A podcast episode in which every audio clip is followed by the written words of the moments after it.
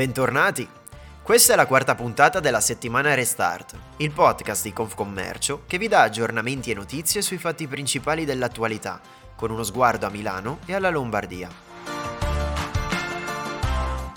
E allora i temi di questa puntata, settimana contrassegnata dal nuovo decreto sulle riaperture, lunedì scorso il via libera in Consiglio dei Ministri, faremo il punto sulla roadmap, che cosa cambia per le imprese del terziario, ci sono passi avanti ma forti criticità. Giovani e formazione, oltre 50 miliardi di euro arriveranno dal Piano Nazionale di Ripresa e Resilienza, come coniugare la formazione con le richieste delle imprese. Piano vaccinale, accordo tra Confcommercio Milano e Pio Albergo Trivulzio per la somministrazione dei vaccini anti-Covid in azienda. Vedremo come. Cominciamo ovviamente dal calendario delle riaperture decise dal governo. Il decreto è stato pubblicato in Gazzetta Ufficiale. L'attenzione era puntata in particolare sul coprifuoco. Da ieri è stato spostato alle 23, sarà posticipato alle 24 dal prossimo 7 giugno e sarà eliminato del tutto a partire dal prossimo 21 giugno. Sul fronte della ristorazione, altra decisione molto attesa. Dal 1 giugno ci sarà il via libera alla consumazione anche al chiuso, sia a pranzo che a cena, nei ristoranti e nei bar. Una parziale boccata d'ossigeno per alcuni settori, ma per altri ancora non si vede l'orizzonte delle riaperture. Concentriamoci su questo tema, prima di scorrere ancora il calendario della ripartenza. Parliamo delle discoteche che dovranno restare ancora ferme. Sentiamo Roberto Cominardi, imprenditore del settore e presidente di Silb Milano, sindacato locali da ballo di Confcommercio. Noi siamo un importante punto di riferimento per il settore del turismo, basta semplicemente immaginare una città internazionale come Milano e l'offerta serale che deve offrire ai propri ospiti. Ma soprattutto siamo un importantissimo veicolo sociale e di aggregazione. La nostra chiusura forzata e senza una data di riapertura imminente risale al 23 febbraio del 2020. Ecco, in tutto questo periodo di tempo a livello nazionale abbiamo contato purtroppo il fallimento fino a questo momento di oltre il 30% delle nostre attività e purtroppo, se non ci sarà al più breve uno spiraglio, una riapertura, dobbiamo purtroppo mettere in conto un altro 40% di fallimenti. Questo ovviamente avrà un impatto notevole sul comparto economico, sociale, sulle famiglie, ma soprattutto anche da un punto di vista sociale, perché noi siamo un importantissimo veicolo ricettivo per tutti quei giovani e meno giovani che nelle sale da ballo trovano un momento di incontro di vita sociale controllato. Abbiamo il timore che se noi non riapriremo, i giovani non smetteranno sicuramente di ballare, di aggregarsi, ma questo avverrà senza regole, senza controllo e soprattutto senza la possibilità di permettere una vita sociale, economica, dignitosa per tutti gli imprenditori del settore. Allora, tra poco ascolteremo un'altra voce di un altro comparto che ancora resterà fermo. Intanto però, scorrendo il decreto, ci sono novità importanti sul fronte dei centri commerciali. Ricorderete la protesta simbolica che aveva visto gli esercizi delle gallerie dei centri commerciali abbassare le saracinesche per alcuni minuti settimana scorsa per chiedere di riaprire nei weekend. Bene, in questo senso è arrivato il semaforo verde già a partire dal prossimo fine settimana.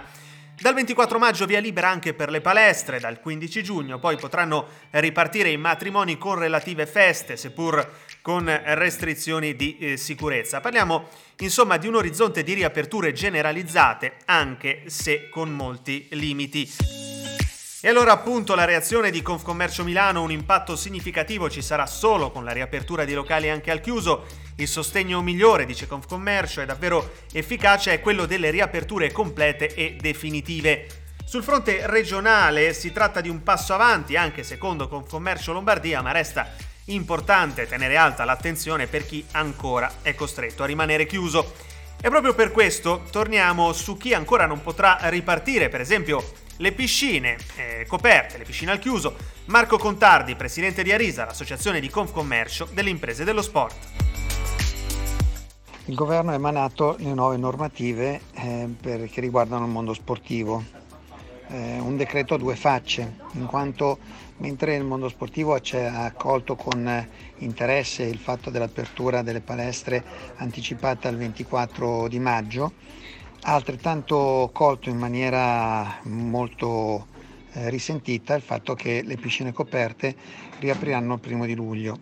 Ora, in una situazione così difficile come è stata questa di questi ultimi mesi, pensare di aprire le piscine coperte al 1° di luglio è veramente una cosa assurda, in quanto vuol dire far ripartire questi impianti sportivi a settembre e vuol dire mesi e mesi di chiusura totale. Quindi riteniamo opportuno segnalare al governo questa difficoltà e cercheremo di far di tutto per riuscire a far cambiare la situazione dell'apertura 1° luglio. Come abbiamo premuto per anticipare l'apertura delle palestre, speriamo di riuscire anche a anticipare per le aperture delle piscine coperte.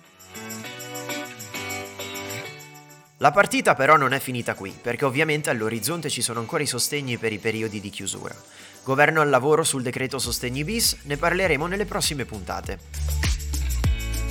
Parliamo ora di giovani e formazione, guardiamo ancora alle risorse del Next Generation Europe, il piano europeo nato nel maggio del 2020 che mette a disposizione un ammontare di risorse davvero imponente, parliamo di 750 miliardi di euro per rilanciare la crescita, gli investimenti e le riforme. Tra gli obiettivi dichiarati, almeno nelle intenzioni del piano, offrire prospettive per le future generazioni. In Italia sostanziamenti previsti per oltre 220 miliardi, nel Piano Nazionale di Ripresa e Resilienza almeno 50 saranno assorbiti da due missioni, quella per l'istruzione e la ricerca e quella per l'inclusione e la coesione.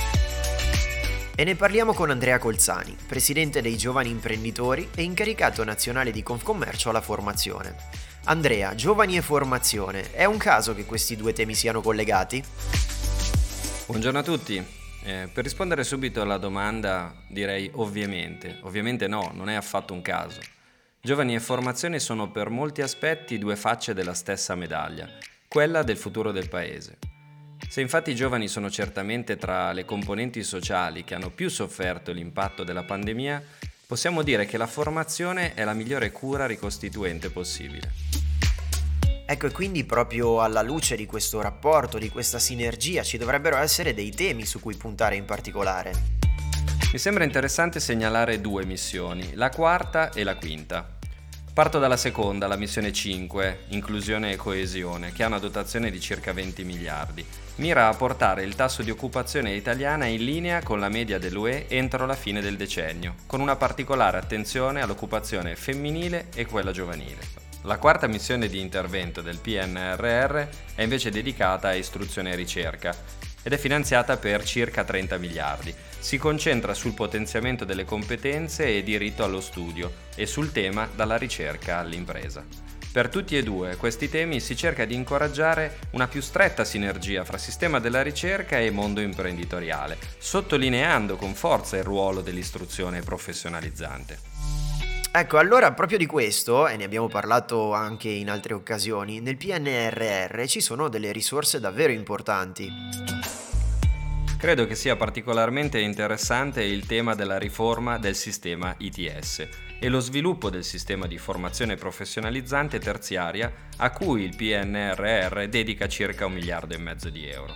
Per capirci, gli ITS sono corsi di formazione superiore non universitari che rispondono alla domanda delle imprese di nuove ed elevate competenze tecniche e tecnologiche per promuovere i processi di innovazione. Rappresentano un'opportunità di assoluto rilievo nel panorama formativo italiano. E io sono convinto che siano in particolare una grande occasione proprio per il mondo del commercio, del turismo e dei servizi che Confcommercio rappresenta. E prima di chiudere torniamo a parlare di vaccinazioni in azienda. La notizia è quella relativa all'accordo sottoscritto tra Confcommercio Milano e il Pio Albergo Trivulzio. Eh sì, perché l'attesa generale è per l'arrivo di maggiori dosi in Lombardia, così da consentire l'attuazione del protocollo regionale per le vaccinazioni aziendali. Le imprese, grazie al protocollo sottoscritto, avranno due possibilità per la vaccinazione dei dipendenti. Da una parte potranno vaccinare presso la sede del centro vaccinale del Pio Albergo Trivulzio, usufruendo di 2 ambulatori vaccinali anti-Covid già attivi. Oppure potranno vaccinare direttamente presso la sede dell'impresa associata a Confcommercio Milano. Una vaccinazione è un'operazione effettuata da un team specifico del Pio Albergo Trivulzio. Tutte le informazioni per la registrazione saranno a breve disponibili sul sito confcommerciomilano.it. Sentiamo però Giuseppe Calicchio, direttore del Pio Albergo Trivulzio. È una grande soddisfazione che il PAT sia partner privilegiato di Confcommercio Milano nel garantire ai propri associati una campagna vaccinale dedicata. È il riconoscimento della professionalità generosa e senza clamori che le donne e gli uomini del Trivulzio dedicano al bene comune e alla salute pubblica di Milano e della Lombardia, da sempre e sempre accanto alle fragilità, oggi, grazie a Confcommercio, anche accanto alla Milano che vuole ripartire. E siamo arrivati alla fine della 4ª puntata della settimana Restart. L'appuntamento sempre su Apple Podcast, Spotify e tutte le altre piattaforme, perché ci trovate davvero dappertutto, è per giovedì prossimo. Da Mattia Donini e Federico Giusti, a presto!